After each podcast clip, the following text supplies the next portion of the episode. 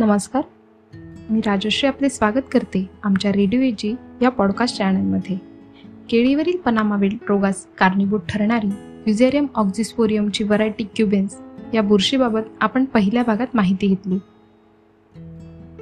या बुरशीचे जे स्पोर्स असतात ते केळीच्या मुळांद्वारा श्रवल्या जाणाऱ्या पोषक रसांमुळे जागृत होऊन रुजतात व अंकुरण पावल्यानंतर कोनिडियाची निर्मिती ही सहा ते आठ तासात पूर्ण होते. कोनिडिया म्हणजे बुरशीच्या शरीर रचनेतील असा भाग जो स्पोर्सची निर्मिती करतो. आणि क्लॅमिडिओस्पोर्सची निर्मिती ही दोन ते तीन दिवसात पूर्ण होते. हे क्लॅमिडोस्पोर्स त्यानंतर पुन्हा नवीन रोपास प्रादुर्भाव करण्यात सक्षम होतात. तसेच ह्या रोगाची वाहतूक ही केळीच्या रोपांच्या विविध भागांद्वारा होत असते. त्याची माहिती आता आपण जाणून घेणार आहोत. खोडातून म्हणजे जमिनीच्या वरचा भाग. त्यातूनही या रोगाची वाहतूक होताना दिसून येते. तसेच कंदातून आरूतून आरू म्हणजे लहान कंद. लहान कंदातूनही या रोगाच्या या रोगाची वाहतूक होताना दिसून येते. तसेच मुळांच्या माध्यमातून शेंड्यातून आणि फांद्यातूनही या रोगाची वाहतूक होताना दिसते. तर आपण केळीच्या कोणत्या भागातून वाहतूक होते हे आपण जाणून घेतले. तर आता आपण जाणून घेणार आहोत केळीच्या कोणत्या भागातून वाहतूक ही होत नाही. तर केळीची रोपे पाने फळे तसेच केळफूल. केळफूल म्हणजे कमळफूल जे घडाच्या तळाशी जमिनीकडे असते. तर शेतकरी मित्रांनो आपण पनामा विल्ट या रोगाची ओळख करून घेतली. आता आपण या रोगाच्या लक्षणांबद्दल जाणून घेणार आहोत. पनामा विल्टच्या लक्षणांचा अभ्यास करत असताना त्या रोगासारखीच लक्षणे दाखवणारे इतरही जे रोग आहेत त्यांचा देखील तुलनात्मक अभ्यास करणे गरजेचे आहे. रोगाची लागण झाल्यानंतर जुन्या पानांवर आधी लक्षणे दिसतात आणि त्यानंतर ती नवीन पानांवर दिसून येतात. मग लक्षणांमध्ये आधी पाने पिवळी पडतात आणि पानांच्या देठात वाकून ती जमिनीकडे झुकतात. रोगाची लागण झाल्यानंतर जुनी पाने कडेने पिवळी पडतात आणि त्यानंतर कालांतराने मध्यशिरेकडे पिवळेपणा वाढत जातो. हा पिवळेपणा तसाच टिकून न राहता पान तपकिरी व काळसर रंगाची दिसून येते. आणि जर रोगाचा प्रादुर्भाव हा जास्त असला तर इतर पाने देठाकडून कडून जमिनीकडे झुकतात व रोपावर फक्त एक ते तीन पाने शिल्लक राहतात.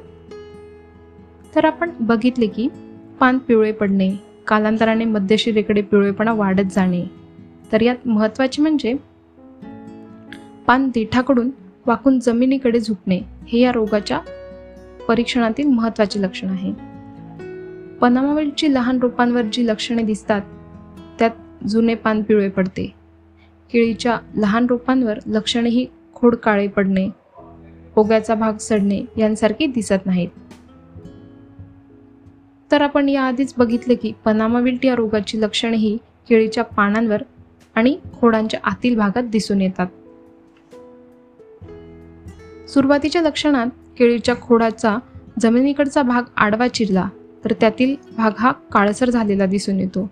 पण त्यात महत्त्वाचे म्हणजे पनामा विल्टमध्ये केळीच्या मध्यभागातील आणि किनाऱ्यावर किनाऱ्यावरील भाग हा काळसर दिसून येतो. रोगाच्या लक्षणात खोड चिरणे हे देखील महत्त्वाचे लक्ष लक्षण दिसून येते. तर बऱ्याच वेळेला होतं असं की पाने पिवळी पडण्याची बरीच कारणे असतात. त्यामुळे केवळ पाने पिवळी पडणे हे रोगाच्या खात्रीची खात्रीसाठी मार्गदर्शन तत्व म्हणून ग्राह्य धरता येण्यासारखे नाही आहे तर केळीच्या पिकात जास्त पाणी दिले गेले मुळांवर व निमे मुळांवर निमॅटोडची समस्या असली नत्राचा पुरवठा कमी कमी झाला नायट्रेट आणि अमोनिकल नायट्रोजनमधील विसंगती म्हणजे थोडक्यात सांगते. पीक हे अमोनिकल स्वरूपातील नत्र वापरत असते. जर अम नायट्रेट फॉर्ममध्ये जर पिकाला नत्र मिळत राहिले तर त्यामध्ये सुक्रोज तयार होते. त्यामुळे शेंड्याची अवास्तव वाढ होणे पाणी पिवळे पडणे अशा समस्या उद्भवतात. याबद्दल सविस्तर माहिती आपण येणाऱ्या पुढील भागांमध्ये जाणून घेणारच आहोत. तसंच मॅग्नेशियम सल्फर झिंक फेरसची कमतरता यामुळे देखील पाने पिवळी पडतात. शिवाय खोडकिड्याच्या हल्ल्यामुळे सुद्धा केळीची पाने पिवळी पडतात. त्यामुळे खात्रीशीर खात्रीशीर उपाय म्हणजे खोड चिरून बघणे हे जास्त फायद्याचे ठरेल. तर शेतकरी बंधूंनो पनामा विल्ट सारखीच लक्षणे झॅन्थोमोनास विल्टमध्ये देखील दिसून येतात. झॅन्थोमोनास विल्टची लक्षणे आपण आता बघणार आहोत. झॅन्थोमोनास विल्टमध्ये पिकाचे कोणतेही पान पिवळे पडू शकते. ह्या विल्टमध्ये पान देठाकडून न वागता ते कडेने किंवा मध्यशिरेतून वागते. आणि पनामा विल्टमध्ये आपण बघितले की पाने देठाकडून जमिनीकडे वागतात.